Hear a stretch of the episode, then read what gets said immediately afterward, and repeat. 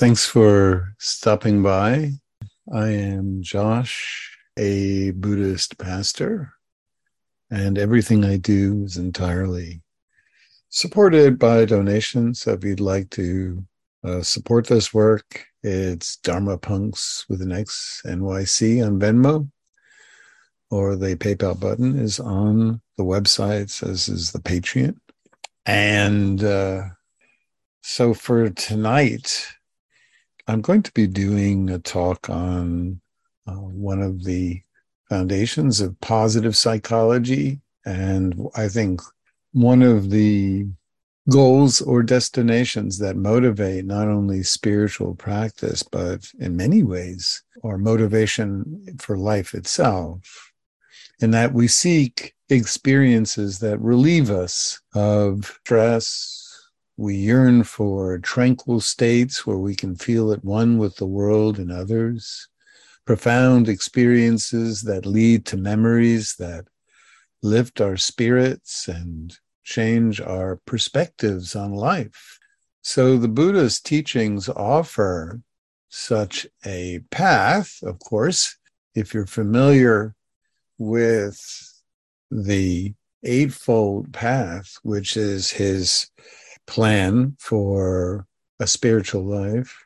The Buddha notes that refraining from causing suffering, work that isn't harmful or exceedingly stressful, refraining from addictive compulsions, meditation practice, create a mind that over time can induce what he called the jhanas, extremely peaceful, focused, states that allow for liberation from suffering, awakening into the true nature, the profound paradoxical nature of existence.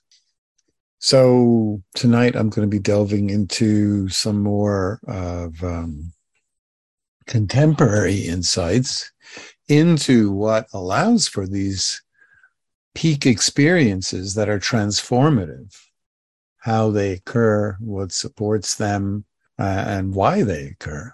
And to do this, there's no better place to start than with Abraham Maslow, who was a positive psychologist whose uh, work was became uh, prominent in the 1950s and 60s.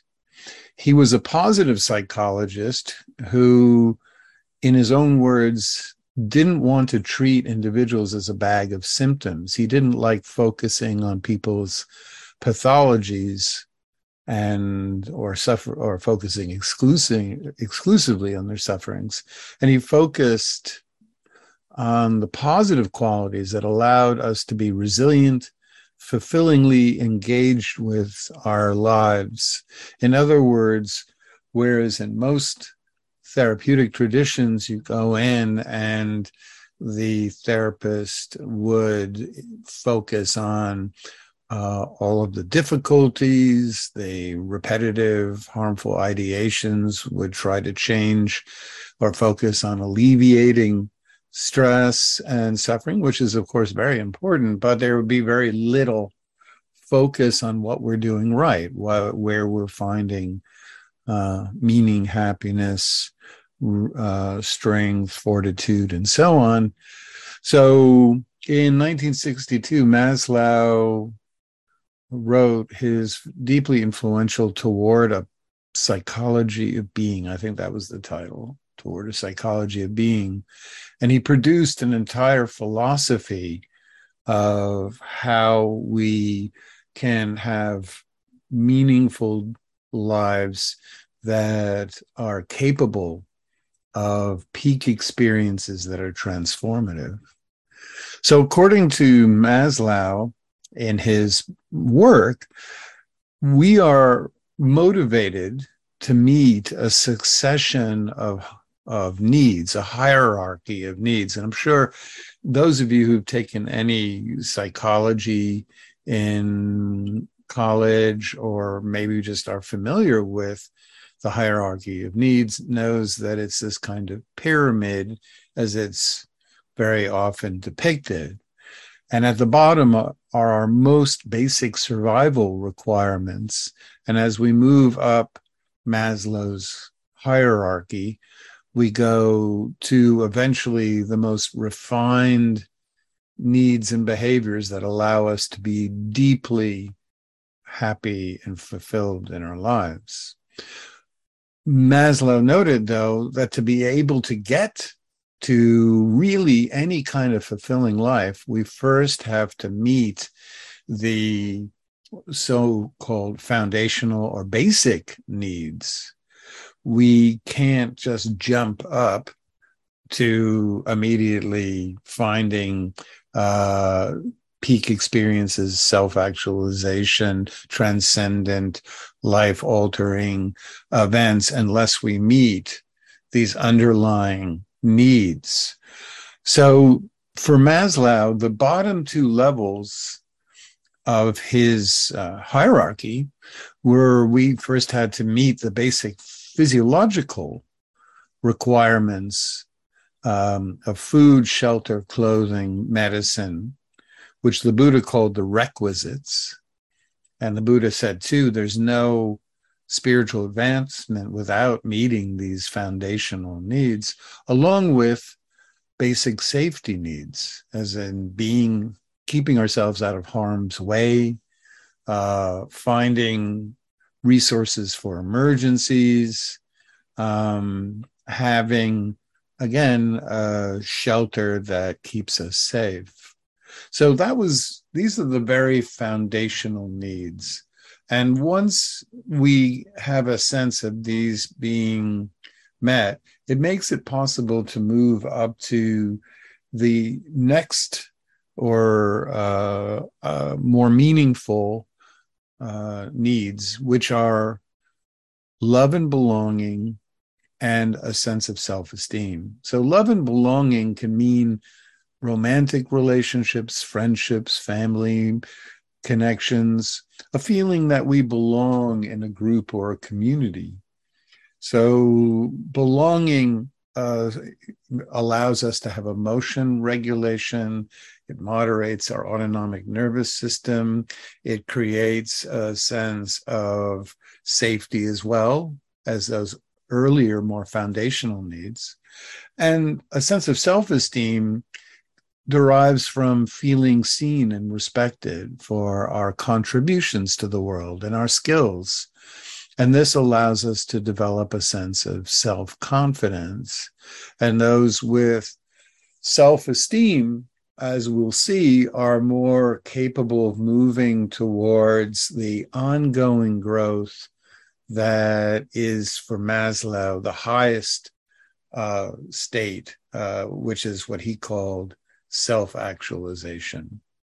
So, these supports of getting our basic physiological needs and safety, getting our food, shelter, clothing, being out of harm's way, protected from being assaulted, having some sense of bondedness and affiliation with others, and having some uh, sense of positive sense of self, being seen and uh, appreciated by others for our contributions.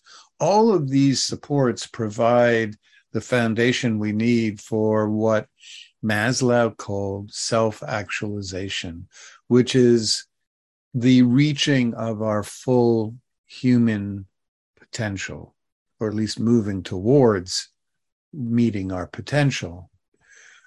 Self actualization is an ongoing dedication to embracing challenges um, and developing skills that transcend these previous basic core needs.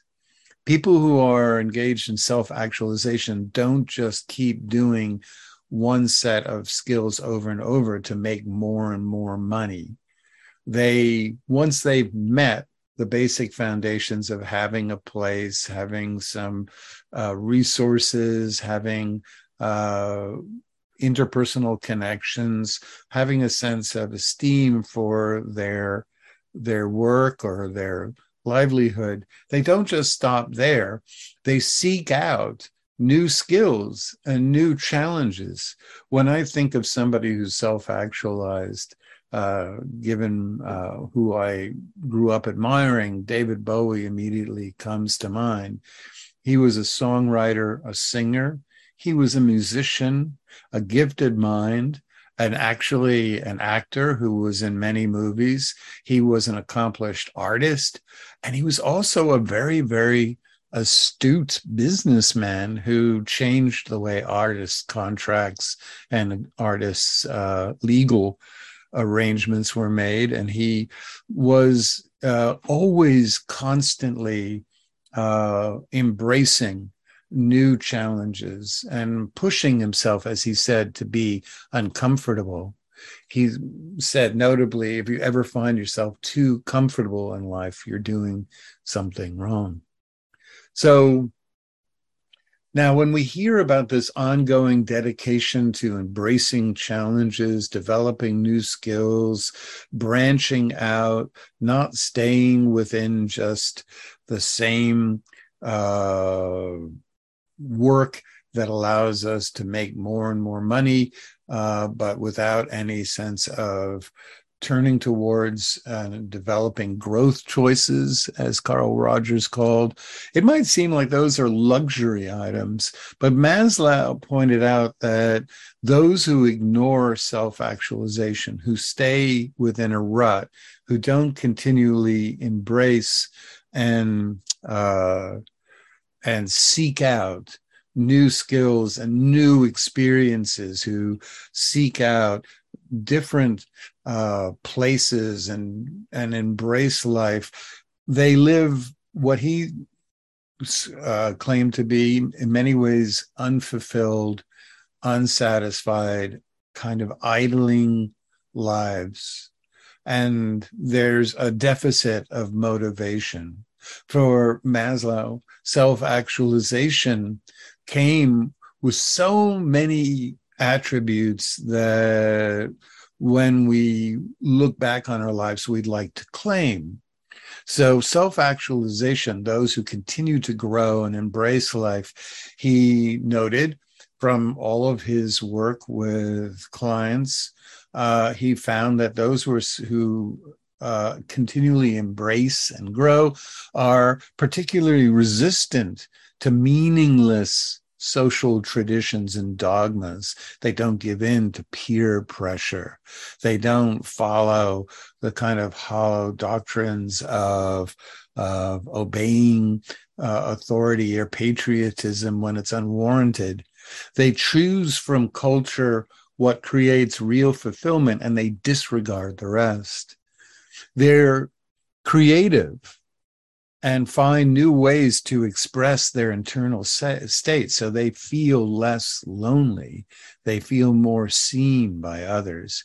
They appreciate the what others consider to be mundane life experiences with a sense of curiosity and interest and they aren't motivated by this underlying sense of deficiency there's something missing or empty. They feel fulfilled, complete. And as they continue to explore, it's not from a need, but a want to grow.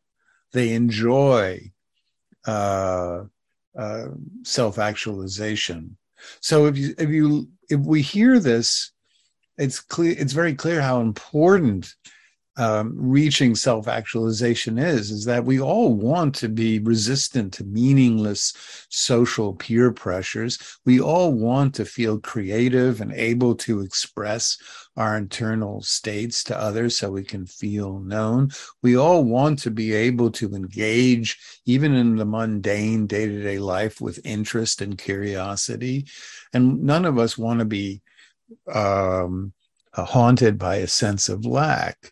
So for Maslow, self actualization, once again, comes from meeting the foundations of safety, requisite needs, love and connection, and self esteem. And then it's an ongoing embracing and trying out um, new skills when I was in my uh, 40s, I pushed myself to learn how to skateboard. I taught myself to swim. I'd actually never learned to swim, and I taught myself how to do it. I taught myself how to play the banjo and the accordion. And I just pushed myself because I was familiar with Maslow's work and I, I understood the neural benefits of the more we embrace new challenges and seek out overwhelming or challenging experiences, the more it demands cognitive eh, flexibility. And I'll talk about what that is in a little while. So, what's it should be noted that substance abuse, people who are addicts, in many ways try to invert this whole process. They attempt to self actualize without meeting the underlying needs of safety and community and self esteem. I was just talking with my friend Amy Walker on this subject a couple of days ago how people who are prone to addiction just always try to jump to the self actualization point and skip out. They consume substances as a way to try to bypass self esteem and connection and safety and all that. But what's most important for tonight's talk is that people who are engaged in self actualization, i.e., embracing life, in, uh, demanding growth, uh, challenging themselves, uh, trying out new activities, traveling to different places, um, are capable of meaningful peak experiences, which are transcendent states that allow us to step out of our very small frameworks, our very small sense of self as being in these very fragile bodies, disconnected from other people in the world. And peak experiences are states of awe where we are completely positively engaged in an experience. Our perceptions are sharper. We have a harmonious sense of self. We're free of inner conflict and we're at one with the world. We feel no distance between or no separation from our sense of consciousness and self with these transformative experiences. Now, in many ways, these peak transformative profound experiences are similar to what the uh, famed psychologist Csikszentmihalyi called flow states. Flow states, though, are a little bit different, but they're similar in that they're task positive states like pottery, gardening, drawing, knitting, playing an instrument, cooking, sorting, uh, that engage a region of the brain called the dorsolateral, the lateral regions, and disengage the ventral medial regions of the brain. So we're not in the the stressful default mode operation where we're fixated on ourself, we're thinking about uh, our lives in terms of what's missing, or we're worried about the future, or we're obsessing about past interpersonal events. When we're in a peak experience, uh, a transformative, profound experience, or in a flow state where we're doing something with our hands, like pottery, gardening, drawing, knitting, playing an instrument, time passes very quickly. We're at ease we're focused, but we're free of that nagging inner chatter that constantly turns everything into this story about what it means about me and and compares ourselves to other people. We're free of incessant inner chatter. Our minds are quiet. So peak experiences, the unlike the flow states, are involve encountering some kind of event or settings that make us uh, that are mo- monumental, uh, vast natural settings, or monumental structures or listening to music or witnessing a great work of art or even engaging in certain spiritual practices can literally uh, induce this profound peak experience. So, what is the peak experience? Let's dive into it a little bit more. Uh, we know already that it's a state where we feel at one with the world around us. We have sharper perceptions, a harmonious sense of self, a, a kind of awe. And there's a lot of clinical uh, psychologists like Dacher Keltner and Jonathan Haidt who have written uh, wonderful papers on how awe and peak experiences uh, often involve, for example, nature due to the perception of vastness, immensity, and size that makes us, our sense of self consciousness, uh, feel very small in importance. Elements of religious rituals frequently invoke a sense of smallness when we're in a maybe a towering cathedral maybe we're engaged in some kind of uh, ecstatic movements uh, maybe we're in, we've traveled to a distant location to practice. I practiced in uh, the jungle of thailand and uh, in Bali, in this amazing location over the ocean, and or or great music and art that is intricate and complex that exceeds all of these these uh, experiences, whether uh, spiritual or encountering the natural or vast monuments or great music or art the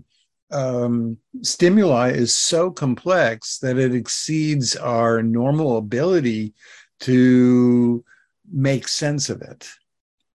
And uh, it invokes a kind of emotional uh, wonder uh, the complexity, the scope, the surprises of nature and great art, great buildings uh, like the Duomo in Florence or um, Machu Picchu. I've never been there, but I've heard, or spiritual endeavors initiate these kind of heightened emotional states, which means that our mental schemas and perceptions are unprepared to quickly interpret it and just file it away.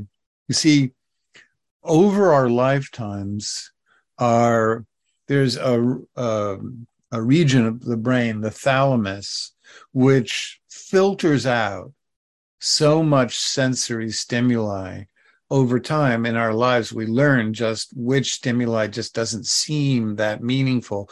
And we filtered out so that we can essentially engage with our thoughts and drop out of awareness in the world around us.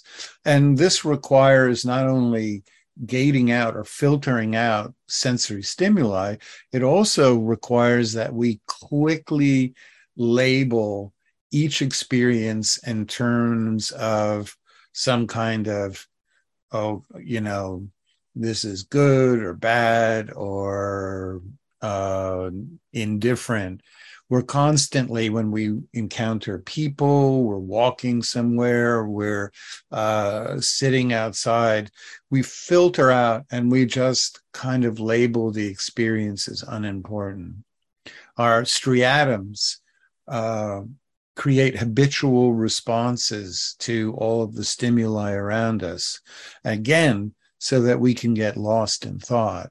So, um, when we encounter sensory rich experiences, they overpower these neural ruts, these customary cognitive frameworks and perceptions, so that we can't immediately frame or file away the experience. The first time we encounter a beautiful uh, uh, vista when we've gone on a hour hike and then we wind up at this beautiful overlook uh, near Tannersville, and we see these eagles diving and soaring, and these mountains rising up, and the uh, just this unlimited sight line. We can't interpret that in terms of either or labels like good or bad, useful or useless.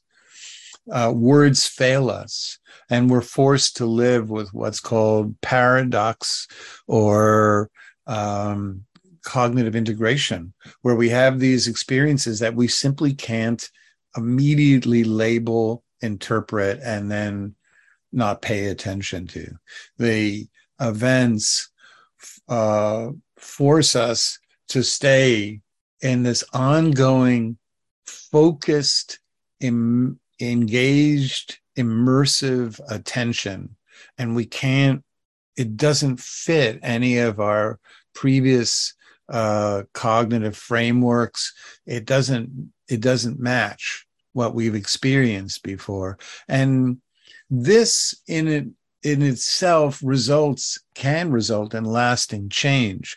Because while we're in that state of awe getting out of those cognitive ruts that we're in and down engaging the autonomic nerve nervous system uh, can result in a profound shift in perspective.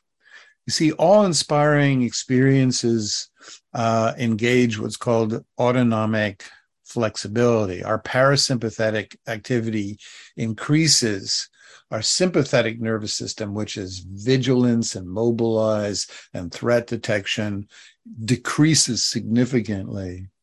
We're fully relaxed, free of any stressors, yet we're capable of very ongoing uh, focused attention. And we can put aside in that moment all our previous ideations and perceptions and cognitive labels, and new neural connections are being made. In a peak experience, we engage what's called um, neural oh, uh, neuroplasticity, and we literally are synaptically uh, evading all of the filters of the thalamus, and we're deeply encoding new emotions, a new openness to life, and all of that uh, chronic uh, stress, self oriented ideations, and filtering is put aside. And there's this uh, profound shift now, those who live with chronic stress, ongoing hypervigilance, overwhelming um, responsibilities, you know, or constant loneliness don't have the autonomic adaptability to produce the ease necessary for peak experience. Ongoing stress, i.e., cortisol, disrupts and, and literally prohibits neuroplasticity.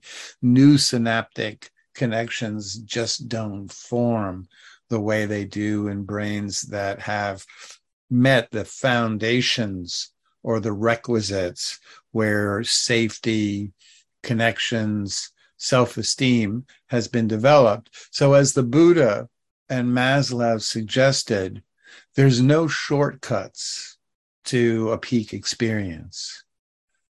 Meaningful changes require we set the foundations that support, or the conditions, as the Buddha called them, that support a peak experience. Put this another way, we can travel to a vast, inspiring location. We could go to Burning Man.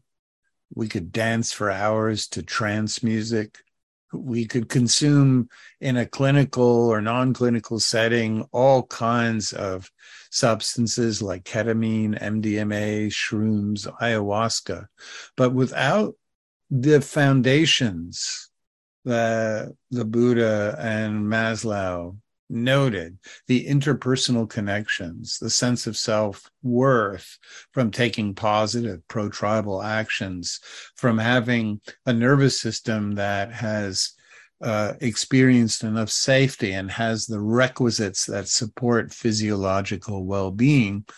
We simply won't have a nervous system nor frontal lobes capable of transformative experiences. I'd like to delve really much deeper into this, but uh, the framework of our talks doesn't allow for it. But I would encourage people who are interested. There's online the John Templeton Foundation, which has archives on the cognitive science of awe. And there's people like Dacher Keltner and Jonathan Haidt, who wrote one of the most foundational uh, uh, papers in 2003, but there's also newer, uh, there's a lot of new uh, science on it, awe and the diminished self and collective engagement by Laura Maruskin, who points out that when we're in awe, we move from me thinking to we connectivity. Uh, Van Elk and Gomez, who wrote the neurocognitive correlates, I think, of of peak experiences um, and showed how awe demands uh, shutting off default mode network activity. The good news is that those, even though we won't be able to have lasting, meaningful peak experiences without uh, these foundational supports, scientists at UK, UC Berkeley uh, noted that if we practice conjuring transitory senses of awe, even as short as 15 seconds for three times a day, in as little as a month, there'll be a show a, a, a reduction in stress, anxiety, the symptoms of loneliness. So simply preparing the mind for peak experiences allows, of course, peak experiences and transformative events to happen. And there's no better way to do this than meditation. Meditation is a systematic attempt to use the, the left cingulate to override both the ongoing engagement of you know self-oriented ideations. It's where we practice focusing attention on experiences and in that focused attention finding what is novel and new and unexpected looking for the details even in the most mundane experiences like breathing or sounds or body sensations. And it also down regulates the nervous system so that we can prepare ourselves for life changing events. So, given that's the case, I'm going to lead us now on a meditation that will both one hopefully down regulate uh, or um, induce homeostasis but also will engage what the scientists at uc berkeley called conjuring transitory states of awe. So with that let's find a really comfortable seated position and uh,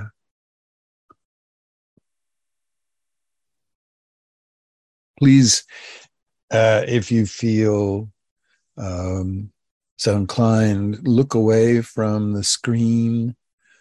Don't, when you're in this practice, you'll completely uh, undermine it if you're looking at a screen.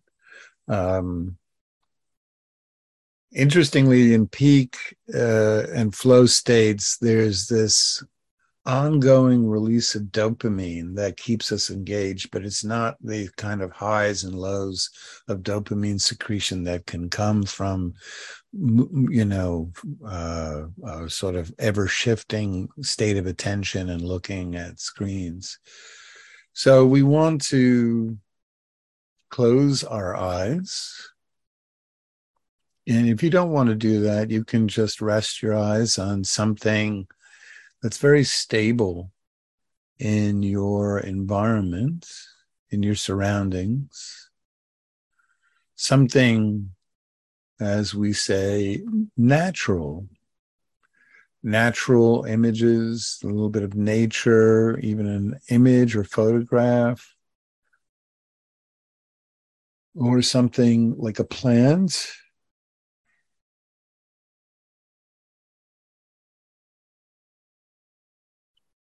Hmm. The complexity of nature is perfect for both relaxing the nervous system and also, as we've seen, conducive eventually towards peak experiences.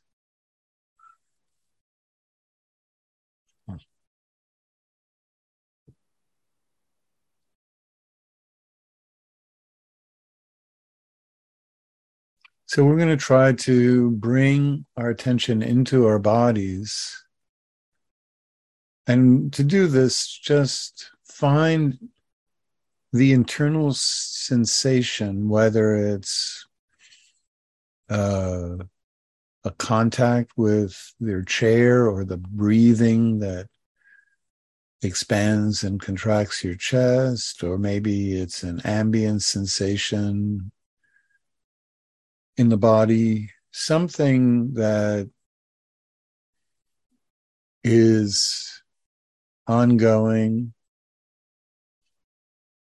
and just rest your attention on it. Hopefully, it won't be a sensation associated with uh, discomfort, as that will produce a state of attention that is anything but relaxed. If the sensations in your body are essentially uncomfortable or just neutral, you can't find a pleasant, soothing sensation, not in the breath, not behind your eyelids, not in the palms of your hands. But your body feels pretty bereft of easeful stimuli, then just listen to the sounds arriving. Just take in the ongoing transitory flow of sounds auditory stimuli, and just resting in this moment. So while you rest on some sensation, also make sure that you release any tension in the jaw, that you roll back and drop your shoulders away from the ears and that you make sure that you can release the belly, make it soft. For those of you who feel your abdomens, the muscles in your abdomens are perpetually taut, just slowly breathe in and expand your belly. And then just see if you can release it there.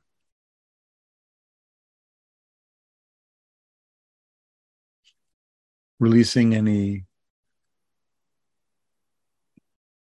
tightness in the buttocks and the thighs.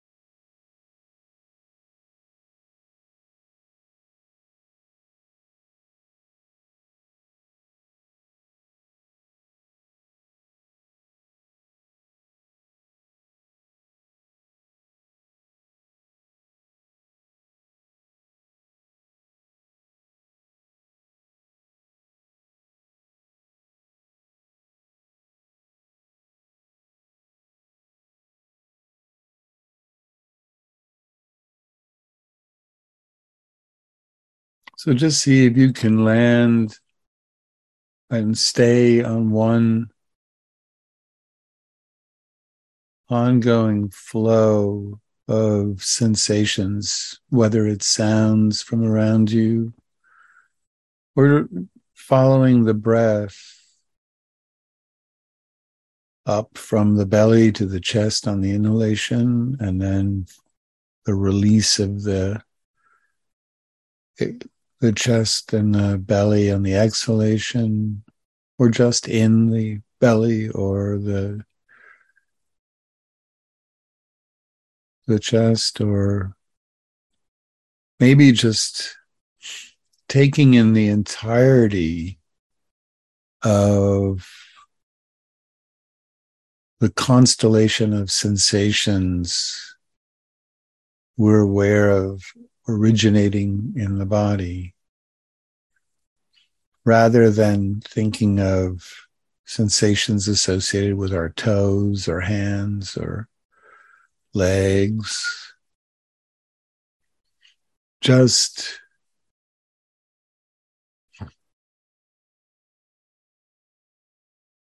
imagining that these sensations are events in a vast night sky, flickering lights. Instead of being visible, they're felt. And just as stars flicker, so too the sensations of different areas of the body become perceptible and then fade away. Sometimes I can feel the palms of my hands, other times those sensations fade. Then a sensation that might be from a kneecap or an area of the back, and then those sensations recede, and then other sensations and just try to relax into this kind of observance. We're setting the foundation of ease and awareness that allows for a transformative experience. So, what we're going to do is just sit here for a while, bringing our attention back again and again to the rich inner landscape or night sky of sensations and sounds arriving from the world around us. And just try to relax into it by continually releasing any tension in the body. Breathing in fully, but exhaling very slow long, elongated out breaths. Every time your mind drifts away back to some thought about the past or the future, just bring it back. Again, this is the foundation for all of the profound positive life changing events we look forward to.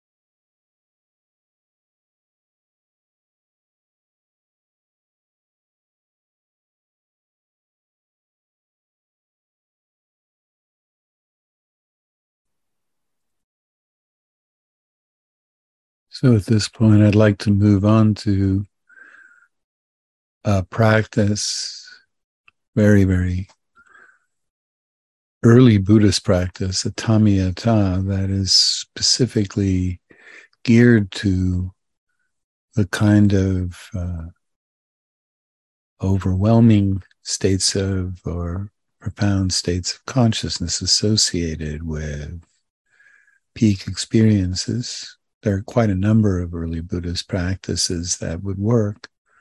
But for this, I'd like you just to start with holding in awareness the sensation of your body breathing in and out.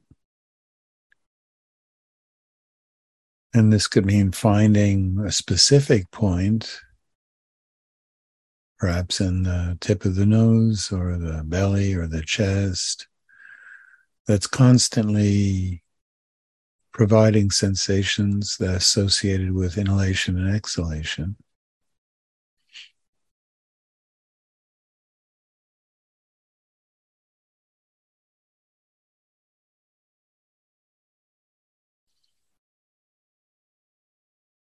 And once you've found the breathing, I'd like you to keep it in mind while adding into your awareness also a sense of the feelings arising and passing, feelings of comfort, discomfort,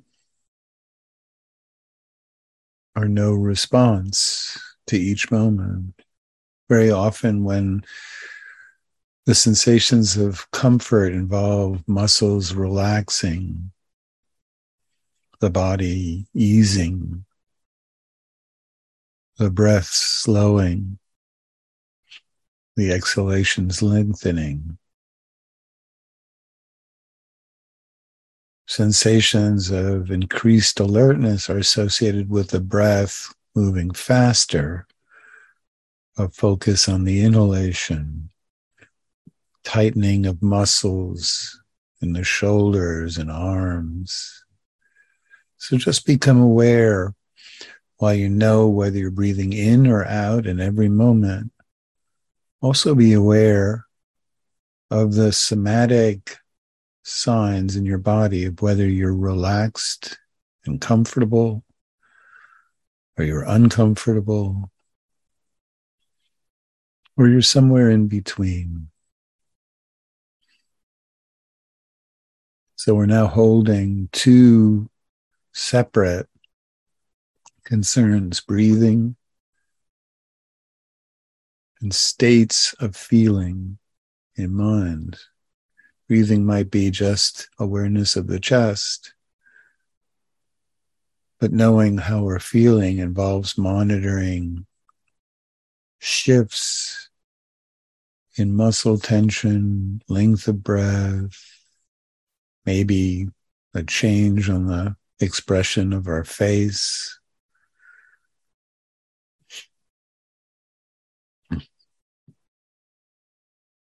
And while we're holding sensations of the breath and shifting somatic markers in the body associated with comfort and discomfort, we're now going to add in awareness of what mood we're in. Is the mind expansive and bright? Or is the man, mind very sh- narrow? Does the world and sensations feel very close or far away? Does the mind feel bright or kind of overcast or dim? Do we feel a lot of jumpiness in our attention, or can our attention relax?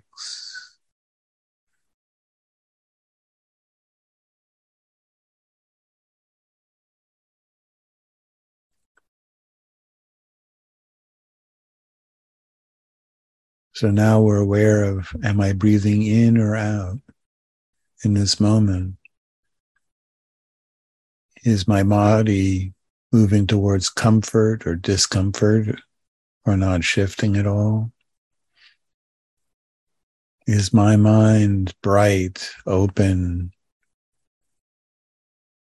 settled, or jumpy, unfocused, far away? Keeping all these different concerns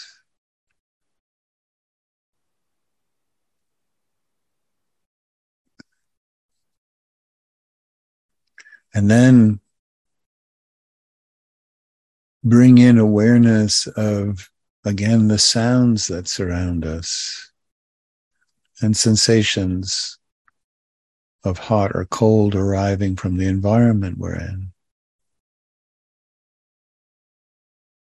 We're bypassing all of the stuff we normally filter out and we're bringing in them all in, all these sensations that are going on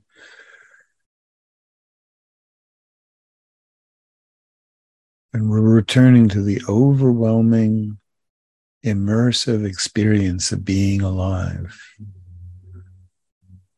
Right now, am I breathing in or out? Is my body comfortable or uncomfortable? What mood am I in? What quality of attention? What sounds are happening in my environment?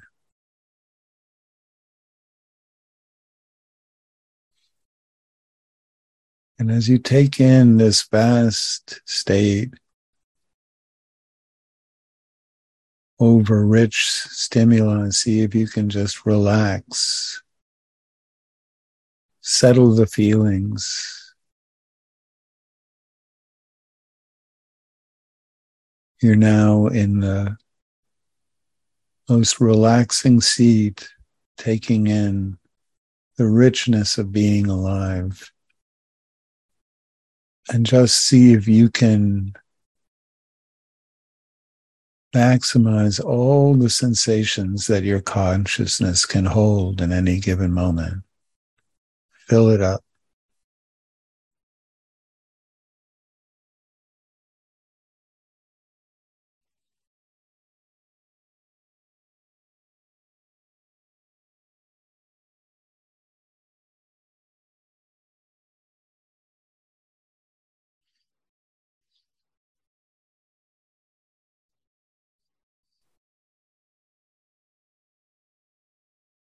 Breathing comfortably while immersed in each moment, truly marveling that this moment, these sensations will never repeat in the same way. How is each moment different from the one preceding it? The quality of the breath, the feelings in the body, the mood, a settledness or a quality of attention, the sounds.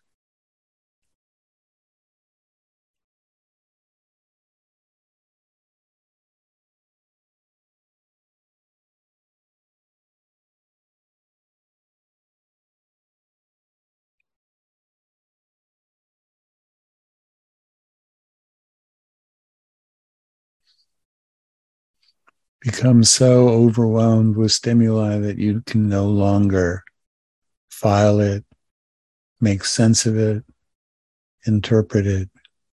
You're just being with it.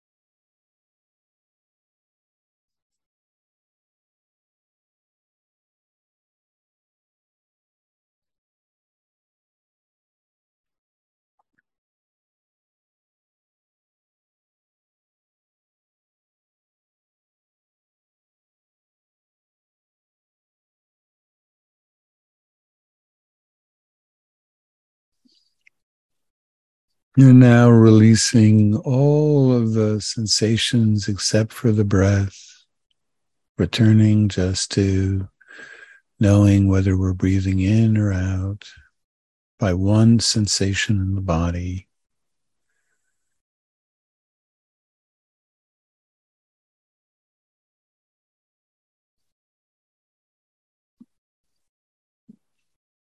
And whenever we're ready, slowly opening our eyes.